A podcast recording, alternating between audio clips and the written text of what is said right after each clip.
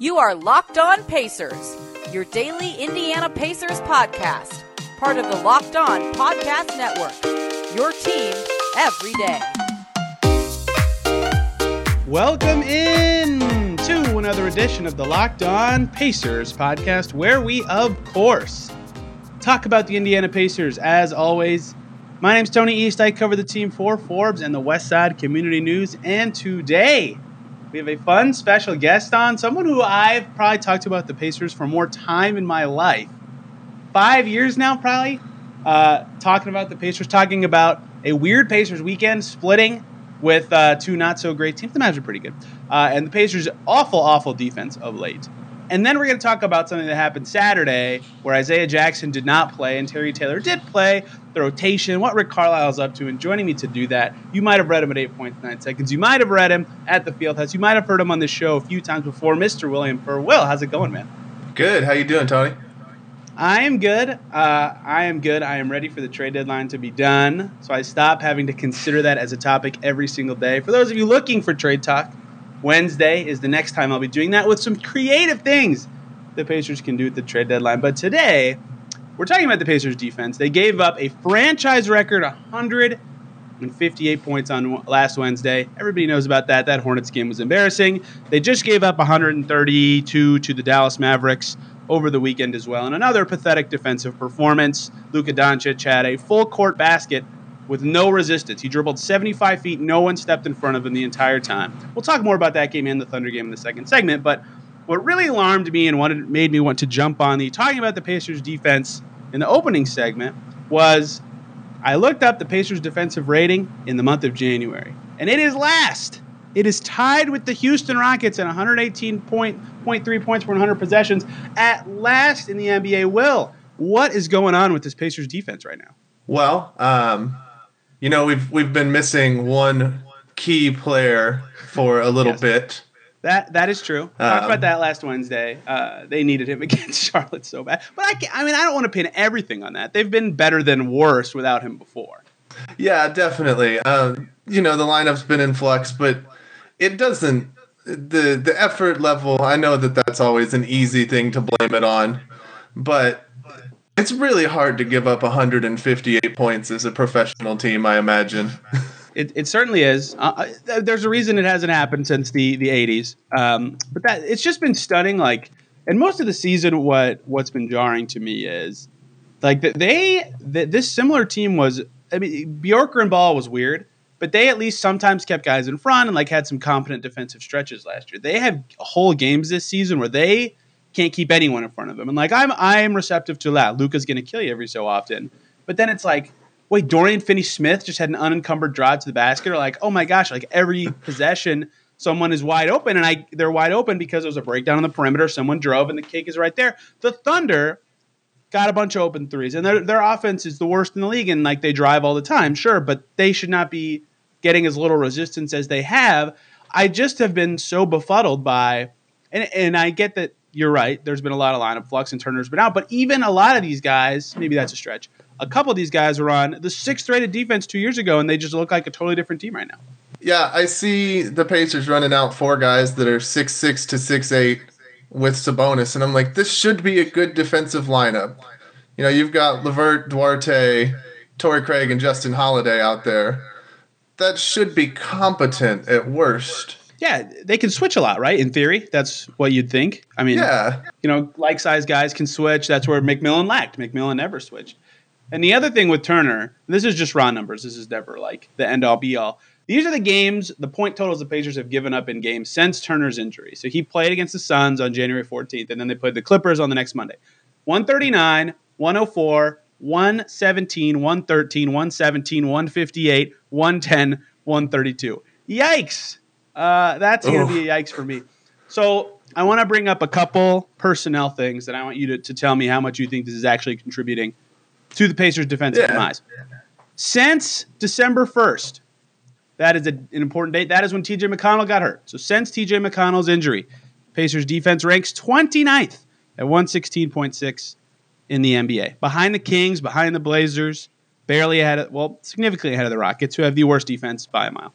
Since December 16th, that is the day Malcolm Brogdon started to miss games. He's played four games in the interim since this day, but still. Pacers also 29th in the league in defensive rating since then, 117.3, so even worse than the span without McConnell. So they were playing at least somewhat better defense before Brogdon got hurt. 117.3. We already talked about how they're last this month, and some of that's with turnaround. How much do you think, though, you know, without McConnell and Brogdon, who are at least not great, but decent point of attack defenders, is that a big contributor to you as well? Yeah, absolutely. When you replace, you know, TJ McConnell, who I think is a great point of point of attack defender, and Brogdon, who's maybe a little slow, but he's long and very, very smart. And you start replacing them with Keifer Sykes and Duane Washington Jr. and uh, Caris LeVert when he feels like it. there's there's a hole there's a hole at the point guard position, and point guards are doing whatever they want. Duarte missed a, a stretch in there too. I wish I looked up his because he's actually been pretty nosy on the ball at times this year, but they didn't do like horrible when he was out. But in general, I've just I've been befuddled at how just no resistance they provide to anyone, and it, it and it, yes, I agree that they're missing their two point of attack guys and things like that. But like Lance is nosy on the ball, and Keifer Sykes has size limitations, but at least he like gives effort on the defensive end of the floor. LeVert's a big problem here, but like Duarte is an okay defender. Like they have, in theory, plus the switchability of their wings. In theory, the personnel to me screams like, yeah, this should be not good, but not 29th either. So even with these guys out, I look at these numbers and I just, how how are they going to win if they can't if they can't contain anyone on the perimeter? They're not scoring that well recently. You know, Sabonis is the only reason they were able to scrape by a tank-tastic Oklahoma City team on Friday. I mean, Right. they they have got to clean up their defense if they want to win some games. That TJ McConnell date was interesting. Do you know the last time the Pacers held, a, held an opponent to below 100 points? I do not. What is it? It has been two and a half months. Wow. It was November 17th and November 15th, and they lost both of those games. they lost to the to the Pistons. They lost to the Pistons. Ironically, they they just cannot put it all together. Yeah, they that is jarring. That is unbelievable. I mean, they they can't stop anybody right now. It's crazy. What the, they were close against Boston. That one went to OT and went to 101. But in general, yeah, they can't. Wow, they cannot defend anybody. Even bad offensive teams are just putting up. Detroit putting up 113 in December. That was the day after the Brogdon injury. That one stands out as a big a big scoring outburst to me. I mean, they just some crappy teams just hang numbers on them. It's really it's really pathetic. yeah, you know, I expected a baseline level of competence with Rick Carlisle. Um, expected the defense to come in and be a, a professional defense, even with maybe some undermanned personnel. And we have seen the, like as you said, the worst defense in the NBA in 2022. So I have a few a few culprits I'd like to point out, and you already mentioned one. Uh, Caris LeVert, like he he said after a game a couple weeks ago, like, yeah, I had some terrible closeouts in this game. And one game they played the Wizards, he was guarding Bradley Beal, and he defended pretty well. And he was like, yeah, I was excited to defend Beal and slow him down. So he's pretty cognizant of the effort he puts in on defense in the matchup he has, which is fascinating to me because he is an, an awful point of attack defender. I just just completely miserable this season. There are some games where he he he's just a body on the floor. He's not stopping anybody. His rotations are really slow. Uh, Torrey Craig can defend on the ball pretty well. There's a reason they continue to start him despite his poor offense. That's because he's that strong and bulky, but his team defense has been pretty weak this year. Justin Holiday's taken a step back for sure. Jeremy Lamb's in their rotation every day. So even if and Carlisle, like all preseason, they worked on defense for their first like four practices. You know, and and with Turner, they're at least a capable defensive team, and they have all these guys. But it's like laughable to think that they worked on defense as much because their personnel just is, especially like Duane Washington's in the rotation. You know, he's a rookie, so I don't expect him to be good at defense, but nothing's there for him. I mean, they just the guys you even expect to be good at defense, beyond the guys who stink like Lamb and Levert, haven't been that good either. So personnel, I think, is is all of it. The schematically, even if it's a little more simple this year, and it, some of the stuff they do strategically makes sense. Like there's there's very rarely like I'm like, why are they in zone right now? Like with last year, like why did they switch that? That was so dumb. It's just that they just have crappy defenders who get beat all the time. That's what I think it is, but that seems like a lazy way to, to pin it down. No, I think you're exactly right. Um, LeVert can be a good defender. Uh, you know how much I love Caris LeVert. He can be a great defender when he's locked in, but he seems to really ebb and flow. And, you know, like you said, Holiday hasn't been as good this year. Torrey Craig is great on ball, like you said, but he gets caught sleeping. He gets back cut. He seems to be out of position a lot. And then defense has never been Domantas Sabonis's number one priority or number one strength. He he fights hard and he is bulky and strong, but he doesn't defend the rim. With Sabonis too, the thing I'll say is like I, have always said on the show, I think he's good at defending centers, and this is where you can get a little on the Pacers coaching staff and their and their tactics. Is sometimes they switch with Sabonis, and with Turner they can get away with it, but Sabonis is not good enough at recovering or defending out in space for that to make sense. So that is somewhere where you don't necessarily want to switch with him as much. They don't do it too much, but they do it enough that I, it's it's maybe something they should tone down a little bit, especially as you know he's playing 43 minutes against an overtime win against OKC when you're 18 and 33. You know, maybe try to tone down how much much strain you're putting on your your former two time All Star, especially in a in a pivotal little 10 uh, day stretch coming up with trades on the horizon. I don't I don't know who's going to be included for the team, but you'd like to be able to display everyone who is potentially on the block. This team just has to defend better, right? Like uh, I, this is not. There's not one player on the team that I've been like, yeah, they have met the expectation that I think this team set for them defensively. And it's it's too late for them for me to say like they need to defend better to save their season. Like they're they're closer to Detroit in 14 right now than the play in, right? Like it, there is no saving the season. It's done, right? But they do need to at least improve and establish some sort of baseline for next year's Pacers team to say, okay, this is how we're going to defend when we're actually a good team. That's what I think. Yeah, they are obviously paying Rick Carlisle a lot of money. Um, they need him to figure this out. And like you said, it's not all on the coaching staff, but he's got to work with what he's got. And right now they're they're just god awful. I don't know if the answer is more zone. I don't know if the answer is just Malcolm Brogdon coming back. Uh, who knows if we're even going to see him again this season? Yeah, him returning would be nice. I mean, I, I think he gets kind of underrated as a defender on this team. I think the on-offs treat him pretty well. Same with Turner.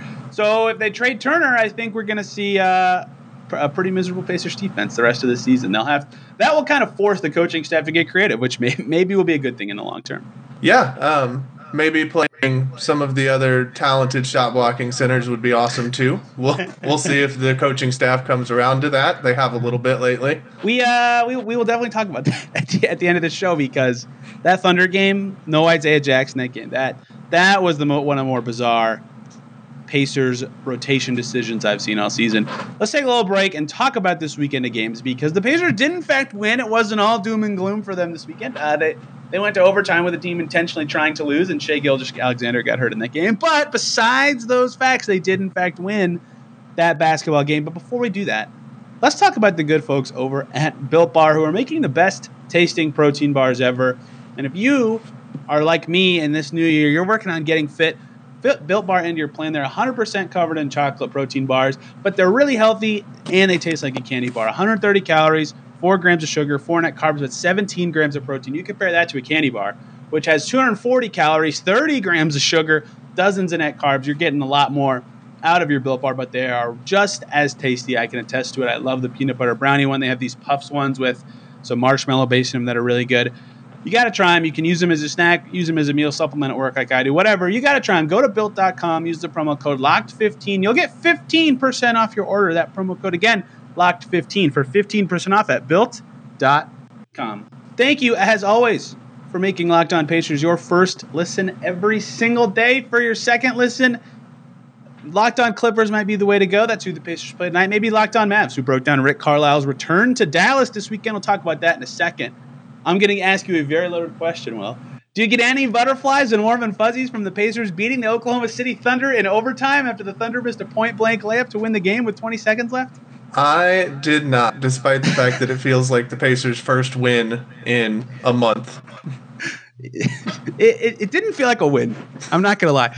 They they sucked. I mean, they they did not play well in that game. They kind of shot the ball well from two point range, but 19 turnovers, 20 fouls against OKC. They needed overtime to beat the Thunder. It took a miracle, a couple shots to tie it up into overtime. The Thunder had two completely wide open layups to take the lead late. Somehow they both roll off, and Justin Holiday clinches it at the free throw line.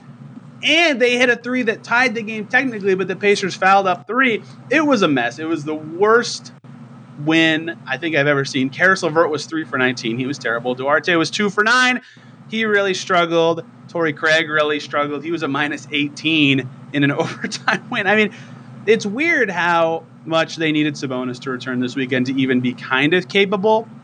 And against the Thunder team that sucks at defending the post, that wasn't surprising, but you know, I, it's kind of jarring that we're at this point in the season and it's still just the, the Pacers' biggest key to winning in so many games is just if Sabonis is awesome, they might win. If they play through him, they might win. And if they don't, especially with the guys they have out, they they have very little chance. Yeah, uh, needing overtime to barely beat a team whose front line was uh, Bazley and Mike Muscala. It's not a great sign for the, the prospects of your team. Needing to play Sabonis 43 minutes against that pair, not, not exciting. Uh, no, no, it is not. So, so let's give Sabonis some credit to his credit. They played him 43 minutes and he did very well 24, 18, and 10. I think that was his fifth triple double of the season, maybe sixth. He's quite a lot. It was his first game back from injury. If you recall, he returned from injury against OKC last year when they scored like 150 whatever on the Thunder in OKC. So that's just the key to the Pacers looking like a capable basketball team is just bring Sabonis back from injuries against the Thunder every time they play him. So he was really good. And Justin Holiday hit four threes and had 22 points. He was he met the expectation of his role, which for him has been few and far between this season. And Jeremy Lamb surprisingly had a capable 14 point game and that that's kind of it. Oshae Brissett played some nice defense. That's all you need to beat the Thunder is three and a half capable rotation players. I have no confidence that that win means anything for the Pacers. In fact, given where the loss column stands for the Tankathon rankings, that might not have been the greatest win for the Pacers. So they will be happy to get the win as a team. They were stoked to. You know, they came back from down 18. Like, if this was like the 30th game of the season, and they were whatever they were right then, 13 and 17. They'd be doing backflips that they got this win. It was a sick comeback. They they got a superstar performance from their best player, but uh, it, it was not an awe-inspiring win, which led into Rick Carlisle's return to Dallas. Rick Carlisle very emotional on the sidelines, tears streaming down his face. They were on a back-to-back on the road, traveling between. Like I don't expect them to win any games anyway, but they looked. Uh, I mean, they looked awful against the Mavs. The defense was so bad. Sabonis again had 21, 15, and 8 and was minus 18. Like the starting five was completely atrocious. Justin Holiday reverted to the inconsistent guy. He was one of seven. Torrey Craig missed every shot he took. LeVert was four for 10 again. I mean, it nothing was inspiring about the Pacers this weekend. And as, as we head into the trade deadline, games like this, kind of to me, you know, their, their position was already cemented. But they if they can barely beat the Thunder and they can't hang it all with the fifth seed in the West, I mean, it, they're they're their direction had already been determined, but I think this weekend kind of cemented it for me. I don't know about you, Will. Yeah, um, when Duane Washington is your your leading scorer, you're probably not winning that game. Not to say anything bad, he's actually looked really awesome lately. I'm excited about him. Was not ready for Duane Washington Jr. to be an exciting prospect, but here we are. But if they, even in the second night of a back to back, you know, they're giving up 132 points. That's unacceptable. Uh, no one played good defense. I mean, we just talked about this, so I don't want to rehash the entire discussion, but like so many just unencumbered drives, like 23 points for Reggie Bullock, easily his season high. He was wide open all the time from three. He hit six threes, and they kept talking about it on the Mavs broadcast. They're like, look how great the Mavs offense, like they're setting up all these open threes for Reggie Bullock. Finally, he's this guy they wanted and he signed. And, you know, I, I get why the Mavs would be psyched that their big signing from the summer is having this awesome game. And like, that's great. Uh, th- you know, there was just no resistance from the Pacers. Luka had the easiest 12 assists of his life. Eight assists for Jalen Brunson, same deal. He just dribbled twice into the lane, and three people were all of a sudden open. Marquese Chriss had three assists. All he had to do was turn around when he caught the ball in the post. I mean, it, they they played no defense at all. Terry Taylor played an entire quarter of the game. Duane was the only bright, one of the only bright spots, and Oshae Brissett was a, a bright spot this weekend. I have a full segment dedicated to Oshae Brissett coming tomorrow. I mean, yeah, you're right though. Any game Duane Washington is your leading scorer. And by the way, look, I'm all about balance for this Pacers team. I've talked about that being one of their key strengths on offense. Duane Washington shot six times more than anybody else. So yeah, he's your leading scorer. You're also spoon feeding him looks. It was just like a perfect summary of this team this weekend that they barely beat the Thunder in overtime, and then they come out against the Mavs and they have to sh- have Duane Washington shoot 17 times to have a competent offense and have Sabonis have 21, 15, and 8 to be minus 18 with the starting five. They, they just look completely helpless. And they beat the Mavs earlier this season. Like it kind of speaks to how much of a free fall there has been since early December that a team they beat handily earlier this year, they can't even kind of compete with. They, they don't look like they have any kind of game plan, uh, any focus. They look like they're coming out and you know, they're all playing basketball, sort of, and that's about all they have going for them.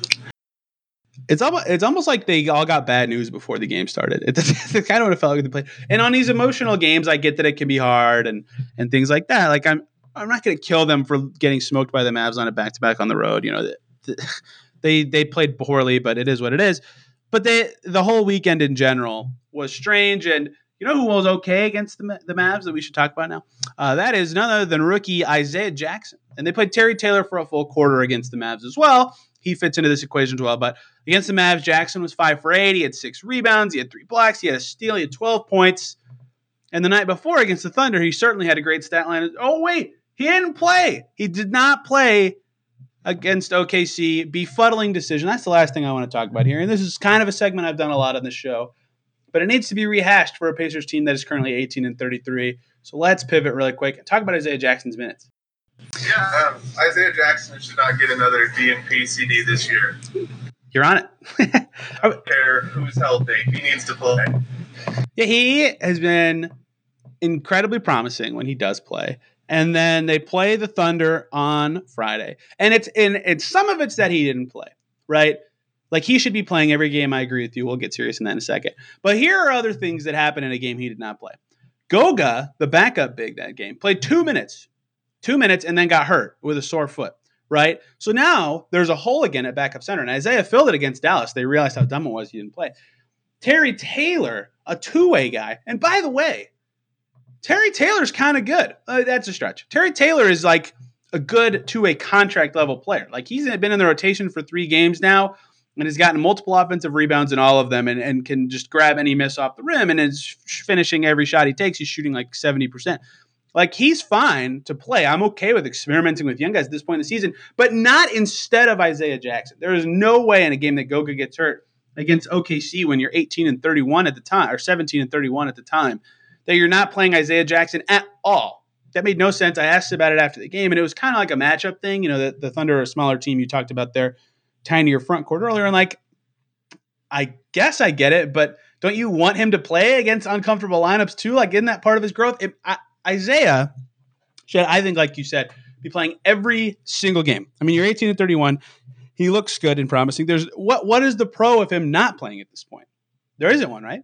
There are none. I mean, Terry Taylor playing is cool and and good, but you know, Goga's not playing. There is there is none. I mean, there is not a single benefit they have gotten from from this game by not playing. And they played Oshae Brissett at center a little bit. I suppose they can squint and go, yeah, we learned a little bit from that. And again, Sabonis had a wonderful game, but they're past the point with Sabonis too, unless they deal Sabonis. But they're kind of past the point of like featuring him as a, as a sale point, as like if this is a thing they can do to to say, yeah, great, we you know we boosted his value and got a big trade. Like I don't, Turner's been out. It seems kind of obvious what the the thinking is there. If they deal Sabonis, maybe we'll look back at this game a little differently. But either way, Isaiah should be playing every game. Like the one stat that a lot of college scout level people kind of talk about is like a key indicator of a good defender. They call it stocks. They call it steals plus blocks, right? And so in the games Isaiah has been in the rotation for, which I guess starts against the Lakers, but really starts the game after the Lakers. But still, uh, one one stock against the Lakers, three against Golden State, two against Phoenix, two against New Orleans, two against Charlotte, and then four against Dallas. And they only played over 20 minutes in one of those games. Like his defensive impact is just is so impressive that you have to play him. Every, you have to play him every game. Like he, especially for a crappy defensive team, they just need to find a way to get him on the court and get him minutes, even if it means playing him with another center, even if it means playing him with a guy like Terry Taylor, who he might not fit with well, they, there is just absolutely no reason to not get him a couple minutes every single game. Can I throw a, a comp out there for you? Sure, I love comps. Uh, not the same play style, but he reminds me a ton of Quickley. Um, just the type of energy and force and passion he brings and the way he's all over the place. Uh, I saw the Knicks. In earlier this year out in New York and Quickley really killed the Pacers. And I kept thinking they need something like that. Isaiah Jackson to me looks like that jolt of energy and that kind of springiness that the Pacers roster is missing. I love Immanuel Quickley, so I, am uh, I'm all about that comp in general. They would be fun together if uh, that that the trade partners that could be the, the New York Knicks and the Indiana Pacers linked up this season. Yeah, that makes a lot of sense to me. And guys who like they just they when they move faster than other players, it's easier for them to stand out in that comp kind of way too. It's like, oh, if they could just find a way to keep that very coordinated and together, they would be clearly good. And Isaiah has at times looked like that. Like he just turned 20 on the 10th of this month, right? Like the, the, the way he's able to run and contort his body and play good defense and finish these lobs, right? And, and that's something Rick Carlisle talked about after the Mavs game. Like we've got to find a way to, to throw better lobs. You know, that's something the Pacers don't have, and they haven't had since uh, uh, never uh, a long time since they've had a guy who plays kind of like that. Like Gerald Green could jump like that, but didn't have like the the running style and the energy providing game game impact. And Fred Jones could kind of jump like that, but definitely did not have the energy game impact.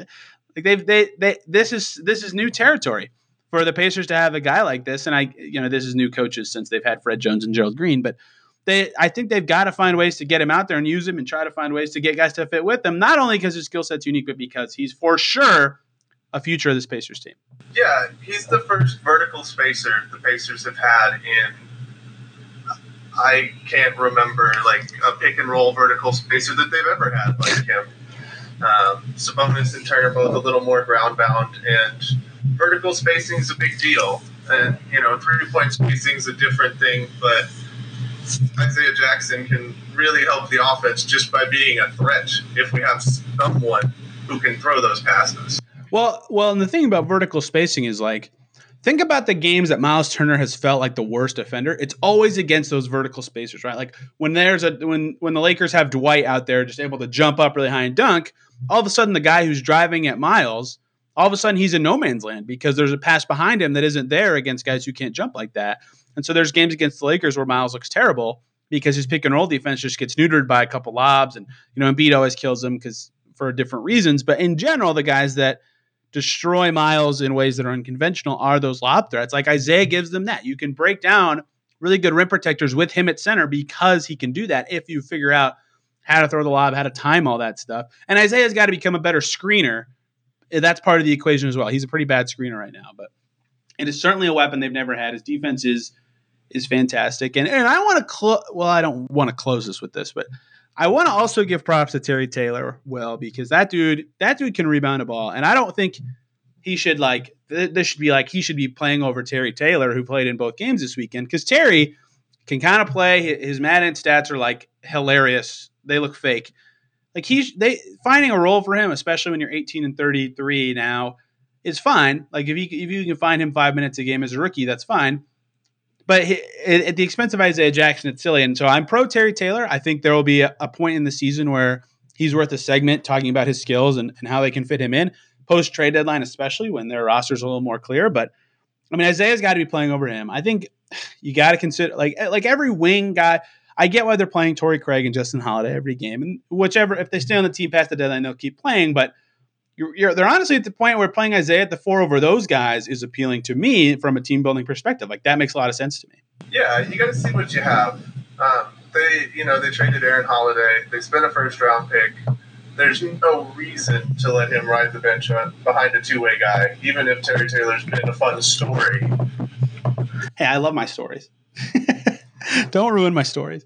Yeah, and there's something else that I didn't even realize. I was looking at my notes for this segment before the season. I was talking to KP. This was like uh, at the press conference where they announced where they we met, you know, Chris and, and Isaiah, and KP was like, you know, I know there's gonna be a lot of talk about like, oh, we drafted another center, blah blah blah, but like, I think Isaiah could play the four, and I also when I watched him at Kentucky, like he can defend the perimeter well enough. Like, it's not gonna be his primary position, but like, yeah, he can play the four. I agree he's that rangy enough of a defender. Not yet, but he will be. I think it's pretty clear he will be to do that. Great. So now he can play the forward. You've established that you view him in that way. Okay, do it.